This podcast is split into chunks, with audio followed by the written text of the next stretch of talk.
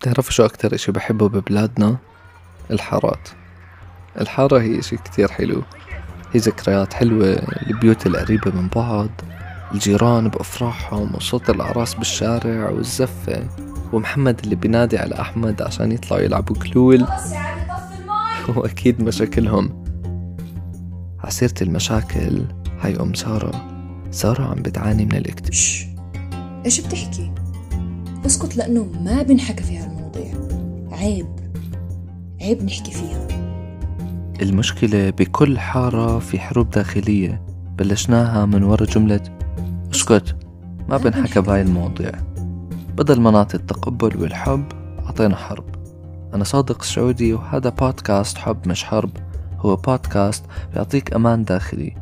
هلأ صح قصصنا بالحارة مختلفة بس كل قصصنا فيها تشابه. خلينا نأسس سلام وحب داخلي عشان نقدر نعطي حب مش حرب. الطيور اللي انولدت بقفص بتشوف إنه الطيران جريمة. أعطينا هالعصفور مساحة ضيقة يطير فيها وسميناها حرية.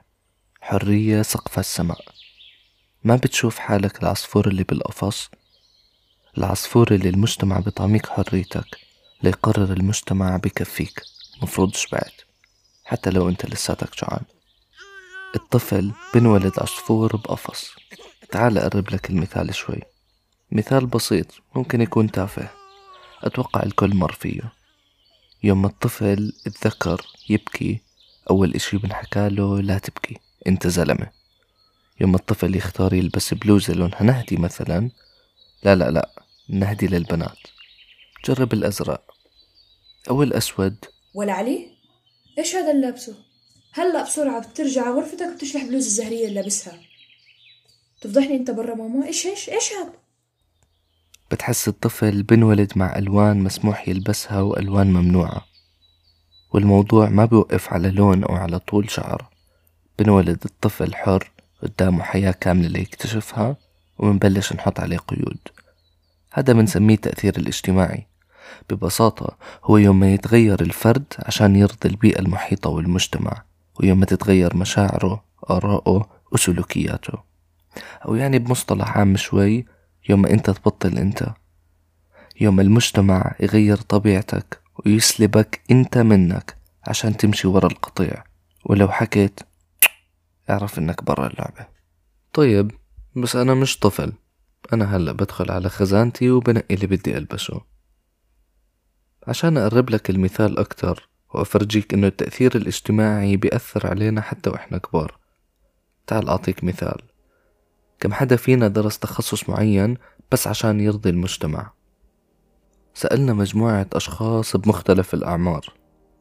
إيش التخصص اللي حلمتوا تدرسوه؟ وإيش درستوا؟ وهل أنت مبسوط بالنتيجة النهائية؟ وأنا صغيرة كان نفسي أدرس هندسة كهرباء بس أهلي ما خلوني وهلأ قاعدة عم بدرس طب مع إني بقرف من الدم ومش مبسوطة بتخصصي بس لازم أمشي. كان نفسي أدرس فنون بس أهلي حكولي إنه هذا التخصص بناتي فدرست محاسبة. صح هلأ بشتغل بالفنون بفهمش إشي بالمحاسبة ولا بالرياضيات. وأكيد مبسوط إني بشتغل بالفنون بس زعلان على الأربع سنين اللي ضاعوا على ولا إشي. بتذكر من وقت أنا صغيرة كتير. كان عن نفسي أشتغل بالتحقيق الجنائي. أبوي كان يحكي لي إيش يا أبو الشباب. دخلت محاسبة ضلت أدرس وخلصت أهلي فقدوا الأمل. هلأ متزوجة وعندي بنت. حلمها تطلع شرطية زي أبوها. رح أعمل كل إشي عشان تطلع اللي بدها إياه. وأكيد مش مبسوطة. كتير كان نفسي ولهلأ حلمي أدرس interior design بس درست علم حاسوب. أزبط للشباب زي ما حكت أمي. وبرضه إحنا عائلة IT. مش مبسوط وعلاماتي لحالها بتحكي.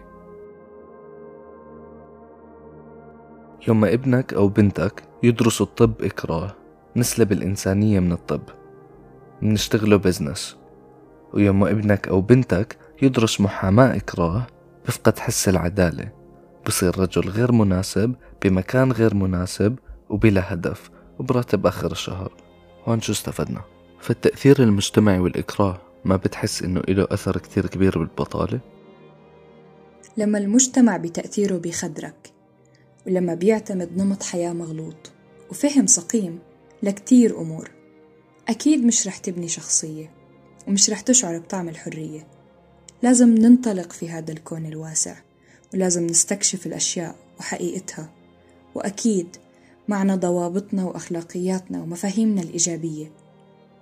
لكن هاي الدعوة حتى في يوم لما نروح نكون تركنا ورانا بصمة مميزة. ومش أي بصمة لأنه عرفنا وفهمنا وتعلمنا وشفنا النور. نور المعرفة نور الحقيقة. بيري بوريل دي كاسو في لوحته الهروب من الإطار. اللوحة يلي بتحكي إنه لما تطلع من الإطار يلي عملوا لك إياه رح تتفاجأ وتندم على كل لحظة. انفرضت عليك تحت مسمى الأطر والتقاليد يلي مربوطة بالمجتمع. وبالنهاية لابد إنه نعمل تحديث لكتير من مفاهيمنا ومعتقداتنا حتى نسقط كل ما هو سلبي من اتباع تحت مسمى التأثير الاجتماعي. وهلأ هل بتحس بشبه بينك وبين العصفور اللي بالقفص؟